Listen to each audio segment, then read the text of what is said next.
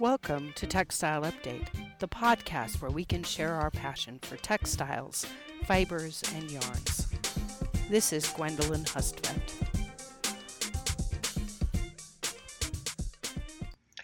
This is the second of three episodes where I focus specifically on printing textiles. We left off our story of printing talking about roller printing. Roller printing uses engraved copper plates to press the engraved design onto the surface of the fabric. I want to talk a little bit about engraving. Right, engraving, as the word grave might suggest you dig a grave, uh, engraving involves putting scratches into the surface of the copper the print paste is trapped in the scratches on the surface and the, the uh, unengraved portions are wiped clean by the doctor blade. So every place that's wiped clean becomes an unprinted background, open to be printed by a separate roller with a separate color on it, of course. And uh, the engraved areas that carried the paste right, are refilled with additional paste and the process continues as the roller rolls on. I wanted to mention that because in a moment I'm going to talk about screen printing that uses a very different process. Before I get there, I did want to mention one last variation in roller printing. So, besides this idea, like, oh, look, we can print on both sides, or oh, look, we can have the background be mainly printed and have the design be in unprinted areas, such as white polka dots on a blue background. We can also actually print right onto the warp yarns before we weave them. This is similar to what we do with ikat, which is a type of resist dyeing that involves resisting yarns and then dipping them in dye. In this case, we're going to put on a whole design. And uh, an example I saw this, oh, it was probably about 10, 15 years ago, maybe. There was uh, uh, a fashion season where Italian fashion houses were exhibiting uh, large skirts that had these warp printed florals on them. Again, you can copyright the design for the printing. So this couture fashion house could copyright the fabric they were using, and nobody else could use the exact design but because it was warp printed, the flowers are kind of hazy. It doesn't look as cheap as when I use the word chintzy, which when we get to the finishes lecture, I'll explain why the word chintzy means cheap now, when in the beginning it meant like, you know, ooh, imported all the way from China, right? Um, back when it took like a ship and years to do that. Uh, but uh, but these these printed fabrics could be used by a couture house and not seem um, as cheap as printing money, right? All of the other printed fabrics uh, because they were warp printed. And then the filling yarns sort of fuzz the design up a little bit. Well, I mentioned screen printing. So, screen printing involves a very different process than engraving. With the screen printing, we apply a resist. Hmm, we're seeing a theme there. We apply a resist to the fabric to a, a, a silk screen or another type of specially designed screen. Then we put a dollop of the print paste on the screen and we wipe the blade uh, across the screen evenly. And every place that the screen wasn't resisted, in the case of a piece of silk, little dots of print paste squeeze through every single interlacing in this woven fabric. Now, the difference between having a design made by little tiny dots and a uh, design made by scratches is, it turns out, is actually very big. With the little tiny dots, we can have three or four dots close together and end up with a, a blotch that really does seem to be strongly of that color. Or we can have the dots spaced out widely and just give kind of the hint of a color. We actually can do blending and shading with screen printing.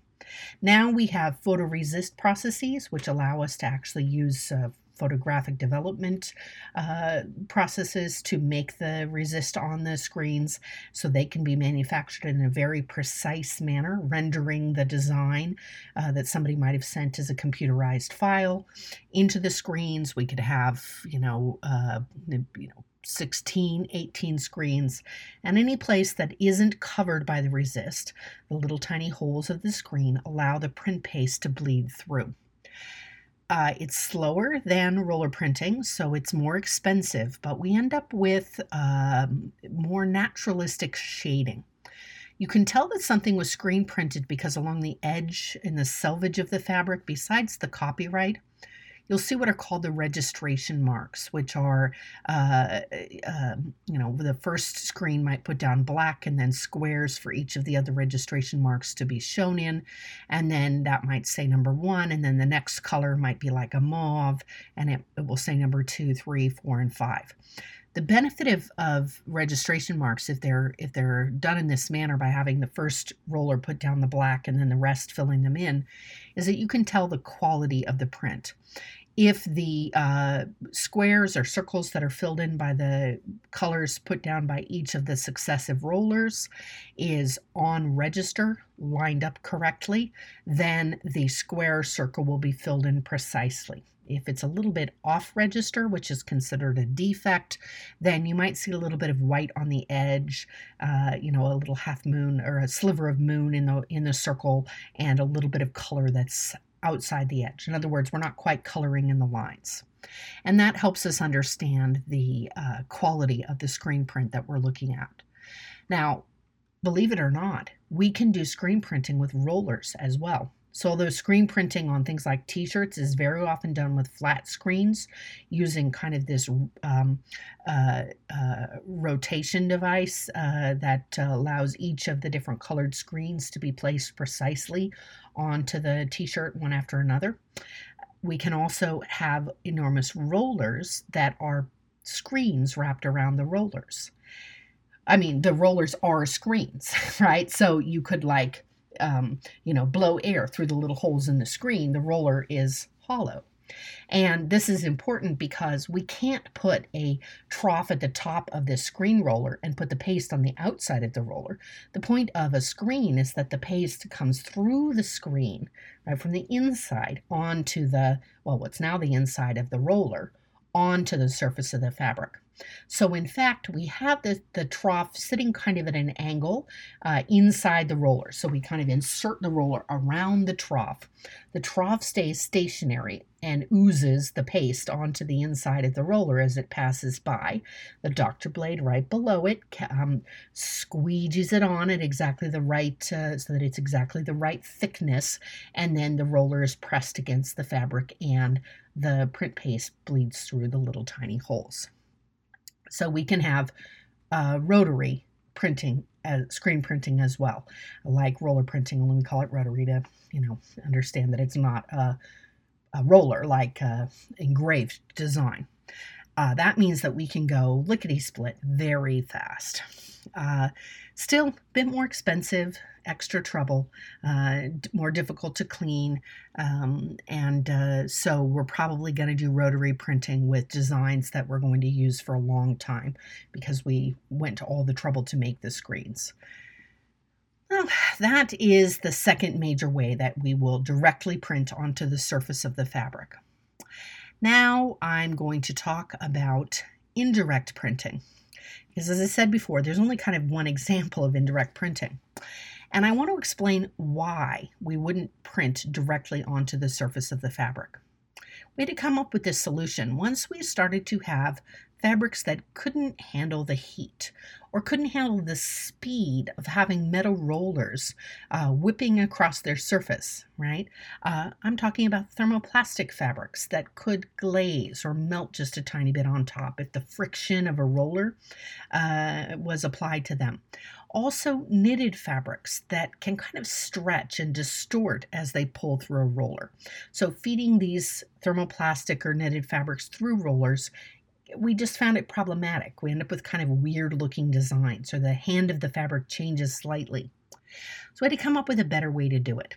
Well, lucky us, especially uh, the synthetic fabrics, already needed really high temperatures to have the dye bond properly. So just squeezing paste on the surface and hoping that there would be a chemical reaction between the paste and the fabric not good enough for your average polyester. We needed something else. We needed heat but we were worried about glazing it. So we can't have the rollers be hot. How can we do it? This is where we figured it out. So we take the dye that the synthetic fabrics like, the dispersed dye, and we print the print paste onto a piece of paper. And we don't want the dye to bond with the paper. It's not interested in cellulose anyway. We just want the design to be in the correct configuration on the paper.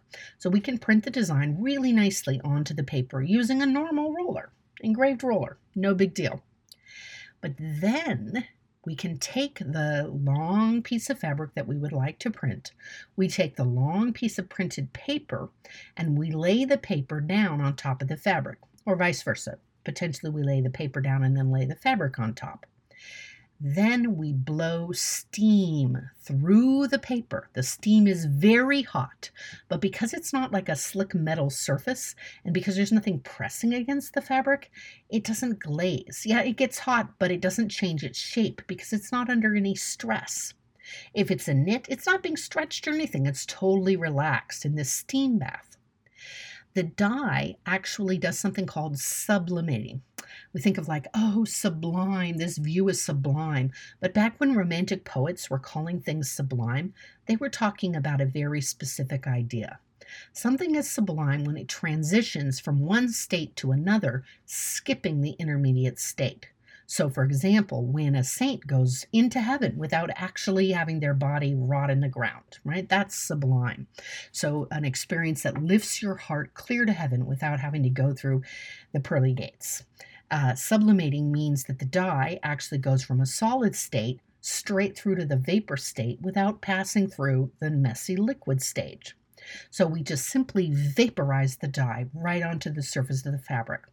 Let it cool down and now the design is printed in crystal clarity. The hand of the fabric isn't damaged, and we can um, recycle the paper.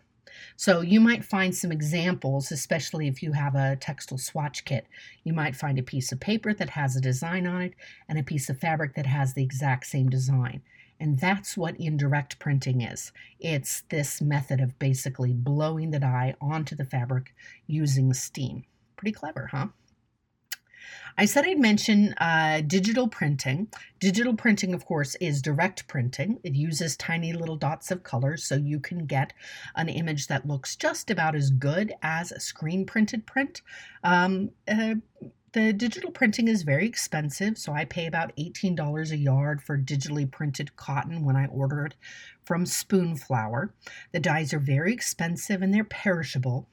I looked into buying a digital textile printer. My colleagues at other universities have them Baylor, Nebraska, Iowa. They have digital prints. The faculty there who do designs can use the digitally printed designs. But you have to have a lot of people using the printer to make it worth it. You have to store the dye in the fridge and you have to throw it out every couple months. So, unless I was printing tons of fabric, I would always end up wasting dye. I just couldn't bear that. So, I'd rather work to try and figure out how to get the money to pay for the, the fabric we need that's printed yard by yard than to have it be a big waste. It's great for sampling or for artists or for people who are doing specialty projects, uh, including carpeting, right? A, a one off specialty project might use digital inkjet printing for the carpeting. Uh, it's great for the photographic quality, but again, the dyes are very expensive. They have to be very specially formulated so that they can go through the printer head. You can't do this with your desktop inkjet printer, let's put it that way. Well, that is our main discussion on printing. As I said before, I could get all into the 18th and 19th century, but that's a separate podcast. The next episode, we're actually going to talk more specifically about problems you can have with color and how to identify them so that you understand potentially what went wrong.